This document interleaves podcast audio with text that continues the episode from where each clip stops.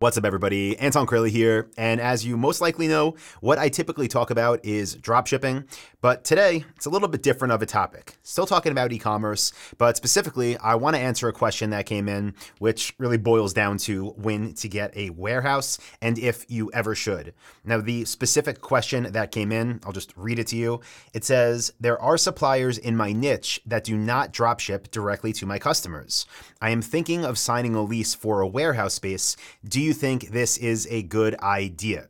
Now, if you're looking for the quickest answer, the answer is no. You can turn off this episode, move on to the next one, and enjoy the rest of your day. But if you want to know why I think the answer is no and when a good time to get a warehouse can be, then stick around for a little bit. I'll keep this straight to the point.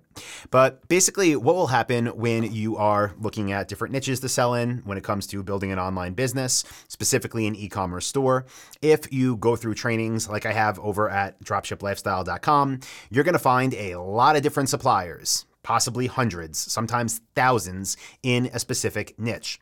Now, many suppliers are going to dropship, meaning fulfill orders for you, ship products directly from their warehouse. And if you find suppliers the right way and validate that they are dropship friendly, then that's what they're going to do. But if you don't know really what you're looking for and you're just looking for brands that manufacture niche XYZ, you know, I'm at a stand up desk now, so say stand up desks, you'll find a bunch of different companies you can reach out to, suppliers. Some of them will drop ship, some of them won't. So it sounds like, and I'm sorry, I didn't copy the person's name over, but whoever asked this question, um, maybe didn't do enough research in the research phase of the process because some of the suppliers they reached out to said we'll work with you but you know we don't drop ship you gotta you gotta store the inventory now even if you had right let's say you, somehow you you know you came into this business after a successful exit in another business right and you have a million dollars in the bank and you're like i want to go all in and i'm to open a warehouse now and all these suppliers that told me i need to stock inventory i'm to buy that inventory and i'm to open this online store i would tell you save your money. Don't do that, okay? Especially when it comes to working with new suppliers, companies you've never sold for before. They might seem great, and they might be great, but the truth is, until you actually list their products for sale on your own store, you are gonna have no idea how their inventory moves. Not just in general, but on your specific store. How much can you sell? Which items can you sell? If that brand has 100 different SKUs, meaning 100 different product variations, are you gonna open in a warehouse and bring in one of each? Are you going to bring in five of each? Like, what, what are you going to do? And then you're going to wait to see which ones sell. And if they do, and if they don't, then what do you do? It's a mess. It's a headache that's not necessary. What should you do then? Well, do what I teach over at dropshiplifestyle.com. By the way, if you want a free training on how to get started, go to dropshipwebinar.com. I'll link that up in the description also. There's my little ad for this uh, this video. But the truth is, what you should do is only work with suppliers who are dropship friendly in the beginning. You can get started in this business for a few hundred bucks. I've done videos on how to start for a thousand. I've done videos on how to start for five thousand. I've done videos on how to start with free traffic. So I'll link them all up below as well. Give you a bunch of stuff to go through if you're looking to get started at uh, different price points with building one of these businesses.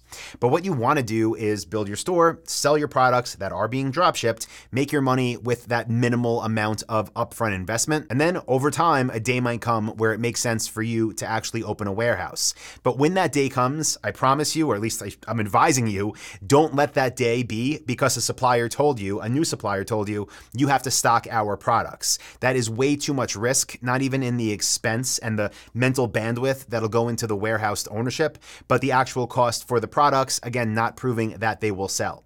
So if you do want to actually sell for one of these brands that's telling you that, and if you already have a bankroll, you already have industry experience in your niche, your store's been running for a while, it's making sales, it's making money, then possibly, and this still, I for most people, I wouldn't recommend this, but what you can do if you really want to sell for one of these brands is find out what their best-selling two or three SKUs are, their top two or three products, and then try to find a fulfillment center where you can send those products to. So not in your own warehouse not a hundred different products, not you laying out tens of thousands or a hundred thousand dollars, but instead having a few products that you now own because you pay wholesale in advance. You have them in a fulfillment center, and then when you sell them, you have them shipped from your fulfillment center to your customer, and then you can determine with that supplier if you want to add more and more products on. Now, going back to the warehouse, right? Because I mentioned in the beginning of this episode, there are times that it makes sense. Again, right now, you know, 20 feet from me is a door that goes to our warehouse. But this is not there for me to bring in products and to ship from here or anything like that. This is here basically as a way to be able to produce content, get products that are demonstratable or demonstrable, however you say it, in stock so we can make videos and create ads with it. But that has nothing to do with, you know, filling this huge warehouse with tens or hundreds of thousand dollar products and hoping you pick the right ones because they'll sell. So if you want to do eventually a small studio space where you can do things like get unique product images and videos, where you can bring in products to test them, where maybe even you want to bring in free gifts that you'll ship to your customers as bonuses, things like that, it makes sense for a small place. But in my opinion, do not invest into a warehouse because first of all you should be drop shipping anyway. That's the whole point of everything we do. And on top of that even if you want to stock products your core products go with fulfillment center. It's not worth your time, your money, and the risk. So hopefully you found this helpful. Again, I'm sorry I didn't copy over the person's name who asked this question, but anybody else that was considering, should I get a warehouse? Should I not? Again, for most people, the answer is no, it is definitely not necessary. For the vast majority of time over the past, what is it, 12, 13, maybe 14 years now that I've been in e-commerce, I have not had a warehouse. I have had spaces like this in the past where we have a small warehouse area and a studio, but most of the time time, I had no place at all. For times, I used fulfillment centers. But again, the vast majority of our sales, our revenue, and our profit come from companies that dropship for us. And that's what I think you should stick with too.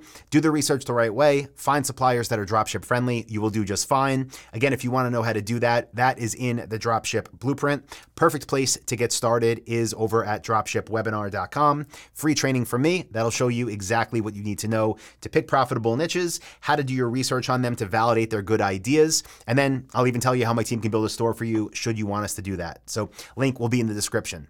As always, hope you got value, appreciate you, and I'll be back Monday with another episode. See ya.